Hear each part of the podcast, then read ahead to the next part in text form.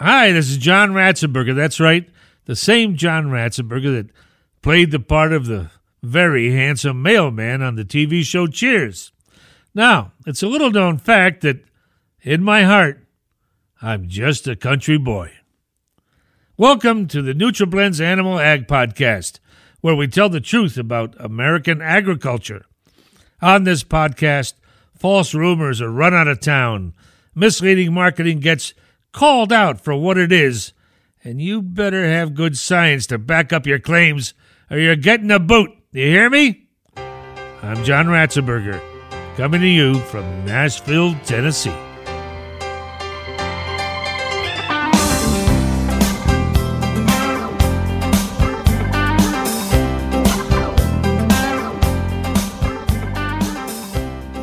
Ileitis is an enteric disease that has challenged pork producers for years.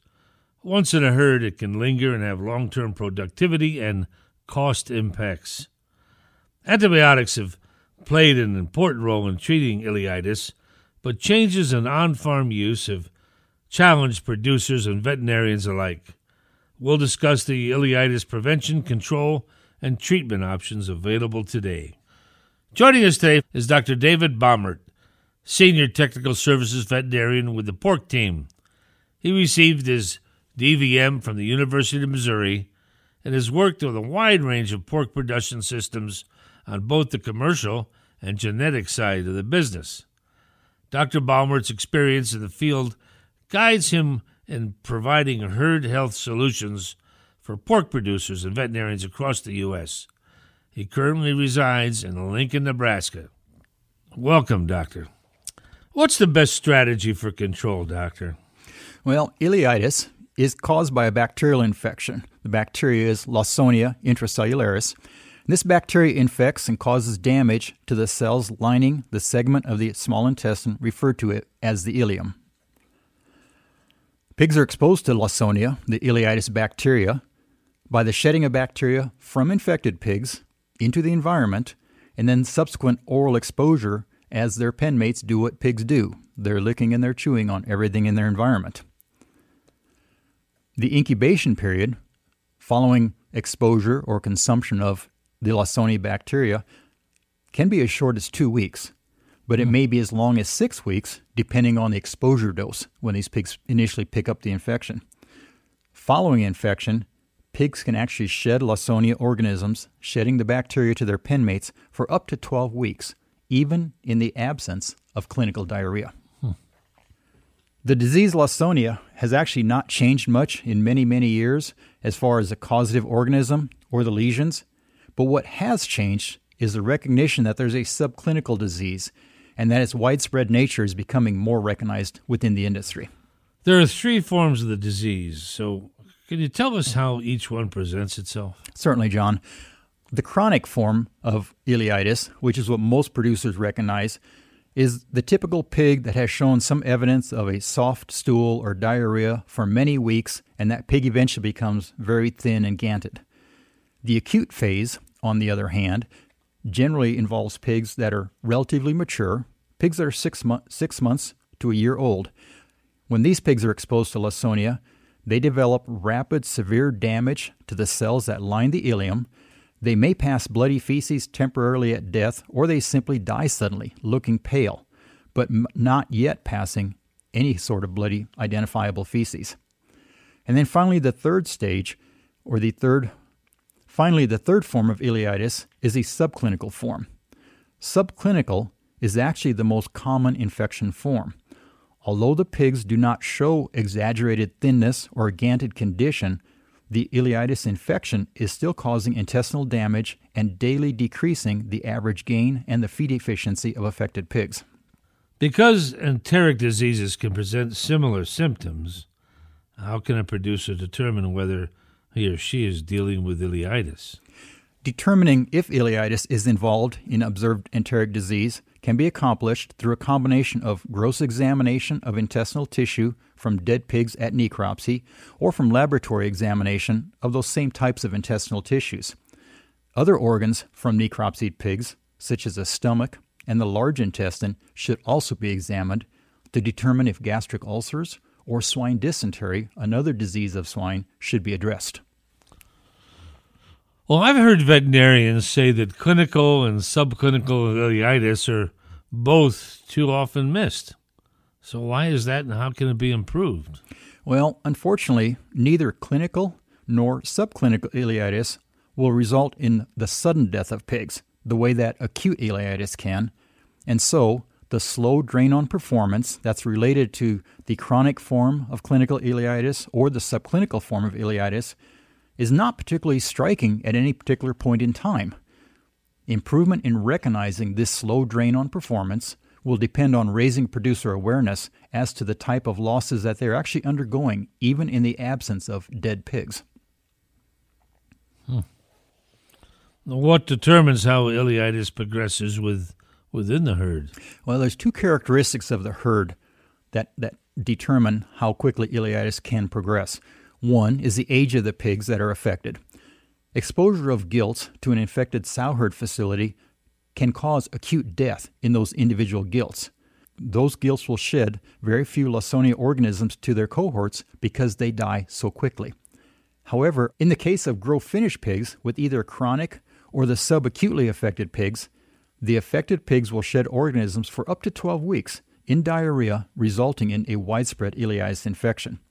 The other characteristic that determines how quickly ileitis progresses within a herd is exposure dose. Greater exposure doses can result in a shorter incubation time as pigs are infected, and therefore an increased rate of disease spread throughout the herd. What's the long-term impact of ileitis within a farm, and, and you know, in terms of productivity and costs? Ileitis infections are associated with both decreased average daily gain and decreased feed efficiency, in addition to the out-of-pocket costs for vaccination, medications, and also additional costs for the sanitation that's required between various groups of pigs. The reported cost of ileitis to the pig industry ranges from about $2.75 a pig to nearly $20, depending on the severity and the spread of the disease within a population. Hmm. Well, regarding treatment, antibiotics continue to play a significant role. What are the antibiotic considerations and challenges uh, today, right now? Well, today, antibiotic use is under a lot of public scrutiny in terms of reducing all usage.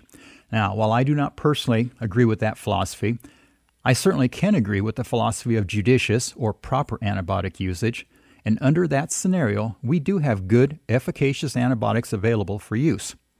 Also, because many of the antibiotics that we use in swine medicine are also important in human medicine, Many of our swine feed grade antibiotics that are used to manage ileitis are impacted by the VFD or the Veterinary Feed Directive regulations.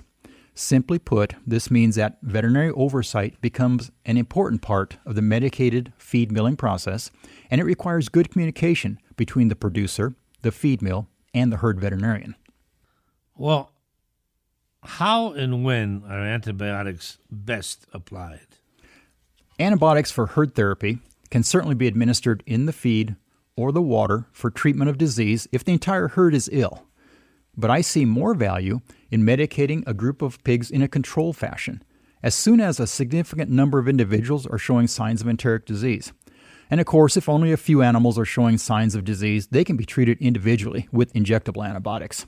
In order to be effective against Lawsonia, the bacteria that causes ileitis, the antibiotic has to be able to actually penetrate the enterocytes or the small cells lining the ileum, the portion of the small intestine. And this is because the Lawsonia bacteria actually lives within those same cells, within the enterocytes. And so absorption of the antibiotic into the enterocyte, into the enterocyte is important in order to be effective. Classes of antibiotics that we generally use for treating ileitis would include drugs such as lincomycin, tylosin, tiamulin, tetracycline, and carbadox. With the exception of carbadox, which is currently not available, most of these antibiotics are available as branded feed or water formulations. Many are also available as branded injectable products for individual treatment of pigs. As the pork industry limits antibiotic use, are we likely to see more ileitis? Well, John, if we limit antibiotic use without an allowance or consideration for proper use, many infectious diseases have the potential to become more common. If antibiotics are, are, used judiciously for control and treatment of specific diseases, those diseases should not become more common. Some say monitoring the system will become increasingly important, but what does that look like?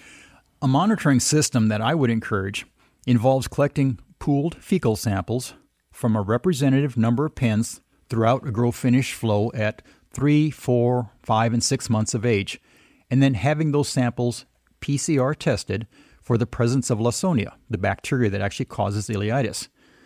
By utilizing the CT or cycle time that's associated with the Lawsonia PCR suspect or positive test samples, we can determine if and at what point within the growing phase the pigs within a flow are becoming infected with Lawsonia.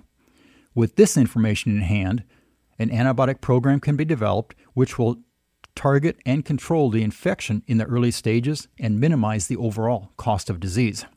What are the prevention and control options for ileitis today? The prevention options include vaccines. We can either use an oral, modified, non disease causing strain of Lawsonia, which is administered in the water, or, or we can use a killed strain of Lawsonia, which is administered as an inject, injection to pigs.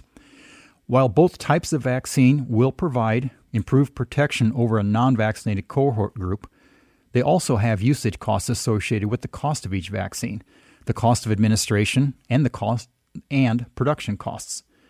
Published research has shown that the performance of pigs that have received either form of Lawsonia vaccine and an oral dose of properly timed Lincomix, feed grade lincomycin, will perform better than pigs that received only a vaccine, pigs that received only the feed grade antibiotics, and certainly better than non treated pigs. In terms of preventing reintroduction, not only do the pigs need to be sourced from a farm that has successfully eliminated Lawsonia by an exposure or medication program, but the sanitation of, of the transport vehicles must also be considered in every stage of pig movement. And finally, biosecurity measures. Biosecurity measures can involve acquiring pigs that have been vaccinated for ileitis, as this will reduce the shedding if they do become infected, along with facility sanitation and footwear changes between the groups of pigs within a system to prevent the spread of ileitis in a disease break. And of course, diagnostic work to identify the cause of any enteric disease within a group of pigs and then responding appropriately is always critical. Because pigs that recover from ileitis are not susceptible to re-challenge. How does that influence prevention, control, or well, elimination strategies?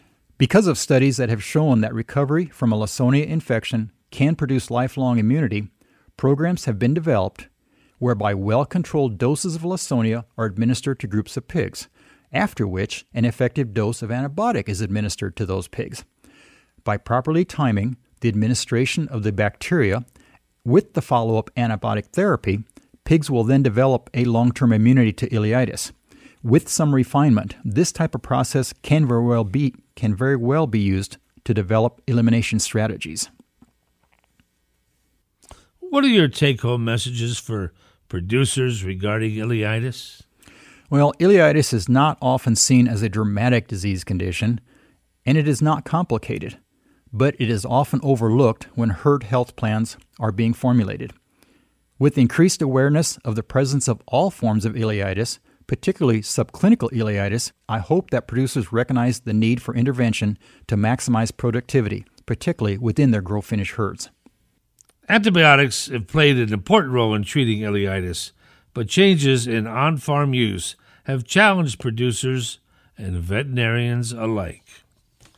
I'd like to thank Dr. Baumert for joining us today, and I encourage our listeners to tune in next week to see what's on tap in animal agriculture.